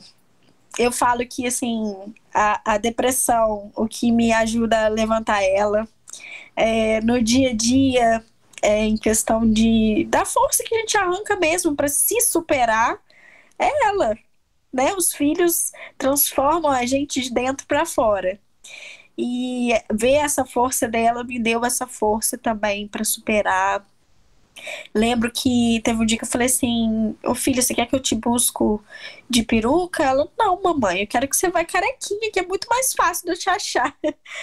E é, é muito legal, assim, a, a criança tem uma, uma pureza muito grande, né? Graças a Deus, sim, que eu saiba, ela nunca sofreu nada na escola. Eu alertei muito ela sobre isso, que estava tudo bem, que se alguém zombasse, brincasse, o que importava era que meu sofrimento tinha acabado, que ela me viu chorando muito, né, com a queda. E hoje em dia, tipo, tem gente que fala, ah, você que é a mãe da Duda, eu vejo você todo dia em tal lugar, porque minha irmã também estuda na mesma escola, só que ela é mais velha. Então, assim, às vezes eu vou na casa do meu pai, eles estão lá brincando com a minha irmã e falam, Oh, você que é a mãe da Duda, eu te vi subindo tal dia. Eu falei, ah, vocês me conhecem, eu não conheço vocês, não. Vocês ficam me vendo passando pro lado pro outro, e é o que eu falei, não tem nem como não reconhecer, falar que é outra pessoa, que carequinha por aqui sou eu mesmo. Mas essa parte dos filhos, eu acho que foi a única parte, assim, que a gente não, não tinha comentado. Do, de resto, a gente falou tudo. E eu falo que ela é a base, assim psicológico, eu acho que o que a gente tem que pegar é aquele fiozinho que tá ali. A gente tá no fundo do poço e tem um fiozinho de uma cordinha de alguém tentando puxar. Às vezes tem várias pessoas puxando aquela corda e ela tá arrebentando. E no, não, no fim do túnel você vê uma luzinha. É aquela luzinha que você tem que agarrar. E quando a gente tem filho, geralmente a gente se agarra aos filhos, né? Em saber que tem um serzinho que depende de você, que a gente não pode deixar a peteca cair. A gente não tem nem esse direito de deixar a peteca cair, na verdade. Então, deixa eu te fazer uma última pergunta. Eu vou fazer ela em duas fases. Você responde se você quiser. Se você não quiser, não responde. Ou pode simplesmente responder sim, não e fim de conversa. Mas eu vou te fazer uma pergunta, porque acho que quem ouvir vai acabar perguntando isso ou falando disso. É, número um, você, se, você falou em, em separação é, você, esse processo da alopecia ele foi concomitante com o processo de separação, foi anterior, foi posterior, né? E aqui eu gostaria de explicar para o ouvinte que não tome a, a impressão errada, que é assim, de, antes mesmo de você responder, ah, né, a gente está fazendo essa pergunta porque veja, a separação destrói a, a vida de uma pessoa e a mulher não tem estrutura para segurar, que esse é o caminho fácil. Uhum. Né? E, e, na realidade, às vezes, pode ter e, e ser porque simplesmente, porra, eu estava com uma estrutura de vida, de repente tive que me mudar para casa, tive que pagar as contas, tive que dar conta numa caralhada de coisa e simplesmente eu tive que resolver. E foi esta pressão que eu tive que responder e não a pressão de separação que me separei de um de uma pessoa qualquer. Né? Então, acho que tem que é importante colocar isso, né? Sim. E aí fica para você se você quiser responder ou não, né? É, alopecia, eles dizem que pode ser desencadeado geneticamente ou por alguma é, emoção muito forte, né? É, graças a Deus, assim, em questão de emocional muito forte, de uma perda de alguém, eu não passei por isso mas eu sempre tive a vida muito acelerada. Eu fui mãe aos 16 anos. É, eu abri meu próprio negócio aos 19. Eu comecei a namorar o pai da minha filha, que foi meu primeiro namorado, aos 16. Eu fiquei sete anos num relacionamento com ele. E eu falo que problemas com, com a família, meu pai, que os meus pais são separados é, que eu fui só agora, há uns dois meses atrás, resolver essa questão com meu pai. Eu tinha esse problema muito emocional com ele. E eu falo que a minha vida sempre foi muito corrida, aquela coisa assim, intensa demais. Quando eu terminei com o pai da minha filha, que foi uma das decisões assim mais difíceis que eu tive que tomar, eu ainda não tinha queda capilar, nem nada. É, um mês depois conheci uma pessoa, já estava namorando essa outra pessoa. É, e eu descobri, eu terminei com ele em janeiro, em setembro, que foi desencadear a alopecia. É, acredito eu que foi um montante de coisas. A, a separação em si, para mim, não foi ruim. Porque o meu relacionamento estava ruim. Então eu acredito que tenha sido o relacionamento, pode ser Eu acredito mais nisso do que a separação em si. Porque a separação foi uma libertação para mim do meu sofrimento. E o corpo da gente é isso. Enquanto a gente está em sofrimento ali, ele tá pau para toda obra. A partir do momento que você tá melhor na sua vida, que eu estava me alimentando bem, eu estava indo na academia, conquistando o corpo que eu, que eu gosto, e desencadeou. Porque quando o corpo relaxa, ele fala, ah, agora eu posso respirar. É onde que vem as consequências dele ter ficado ali naquelas vibrações altíssimas. Né? Então acredito eu que não tenha sido a separação em si, apesar de, de ser um problema muito grande para muitas mulheres. Pode ter sido um feijãozinho, mas não foi o feijãozinho. Não, é a gota né? d'água que a gente fala o copo meio Isso. cheio. é, é, eu, por exemplo, a minha foi por estresse, mas como você falou, não foi estresse sendo uma situação, ah, né, ou separação do trabalho. Não, foi justamente também, exatamente nesse pique. Chegamos num outro ponto comum. A vida extremamente acelerada, o trabalho 18, 20 horas, todo dia de domingo a domingo. E daí eu acredito que na realidade é a hora que o corpo quer ir, até você citou a academia, estava chegando no corpo que queria tudo, e aí o corpo na realidade está dizendo para você, ou é bom separar, vou fazer você prestar atenção.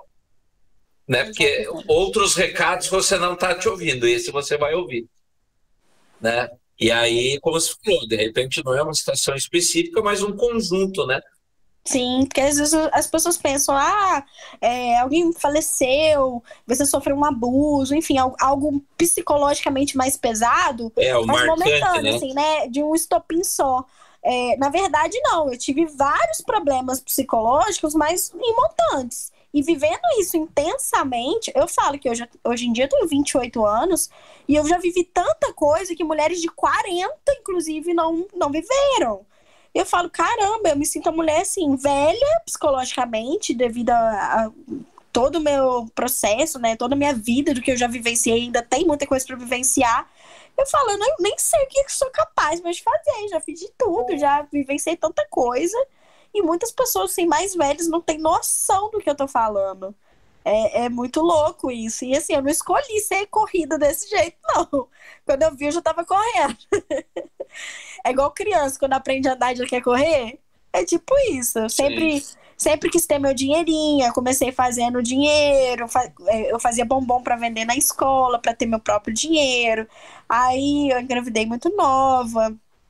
Nessa engravidar, não deixei para até cair. Tirei carteira de carro, continuei é, estudando.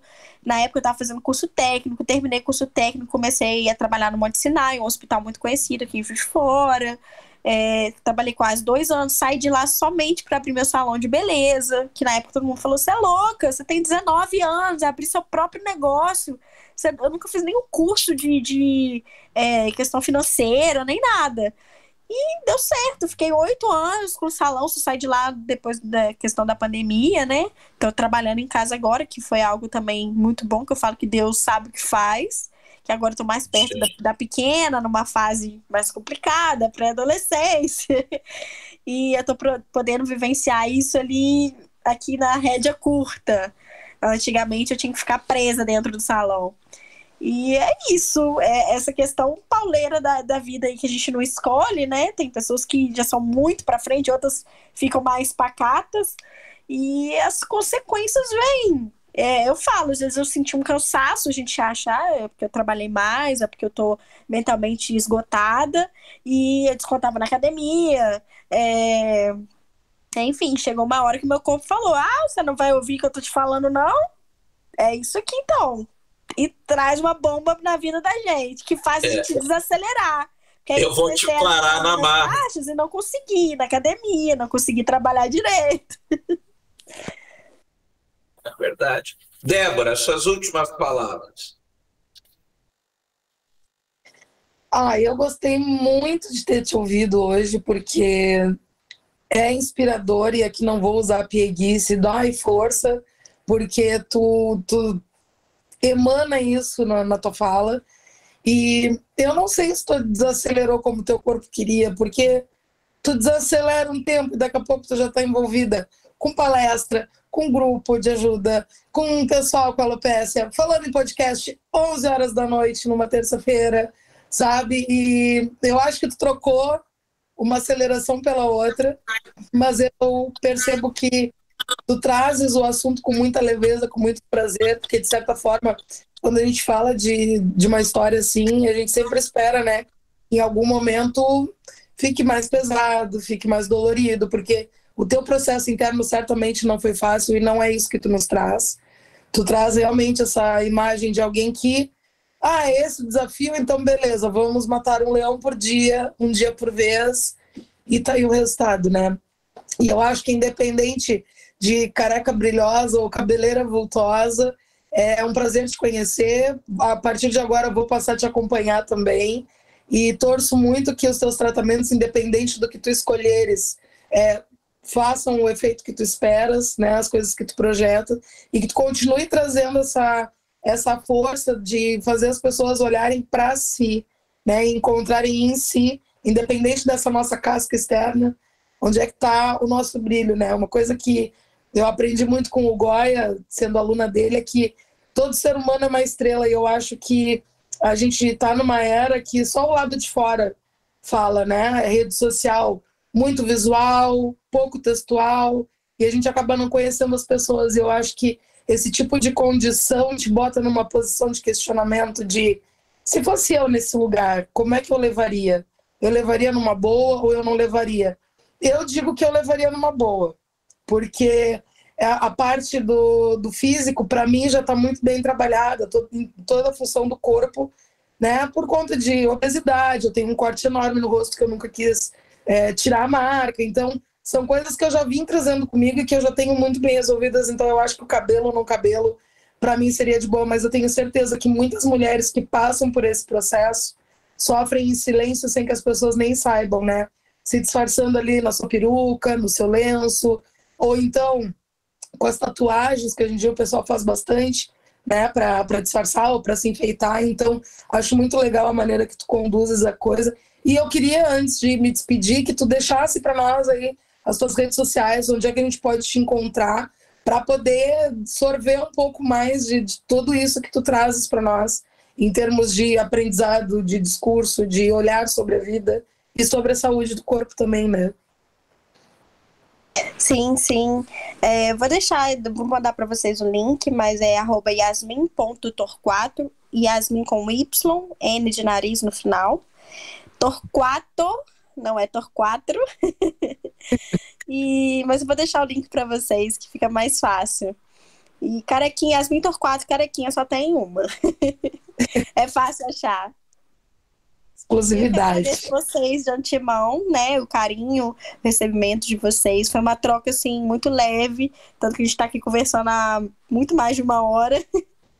E foi passando e a gente nem percebeu, porque foi uma troca legal, foi uma troca leve. Isso é muito importante levar também, né, para quem está nos ouvindo, porque hoje em dia a gente já tem tanta coisa ruim, né? Tem as partes ruins também disso, tem, mas vamos falar das coisas boas também, né? Nem tudo é ruim. É isso. Muito obrigado. Eu só tenho a agradecer e já assim é, de novo, a tua disponibilidade, que a gente conversou rapidinho pelo, pelo Messenger do Instagram, e assim que eu convidei, você já topou. Então, muito obrigado pela, pela abertura. E, de novo, eu espero que a gente possa é, contribuir para todo esse público que está ouvindo, né? seja através do Bico do Corvo, seja através das nossas redes é, individuais aqui, é, que de repente traz a resposta para mulheres e homens que é, de repente estão nessa situação e estão às cegas, né? Que essa é a verdade, a gente no começo fica às cegas. Então que isso possa colaborar um pouquinho e se der também a gente colaborar aí é, com essa é, com essa sua vaquinha e, e ajudar você também, vamos ajudar, né? E então, mais uma vez, um grande boa noite. É, muito obrigado por ter é, se disponibilizado a estar nessa posição e sem saber absolutamente nada do que a gente ia conversar, de ter vindo com o coração aberto, peito aberto, é, para a gente ter essa conversa. Então, meu muito obrigado em nome de toda a equipe de toda a família do Bico do Corvo, a gente tem uma galerinha, eu só posso realmente agradecer. Fica à disposição.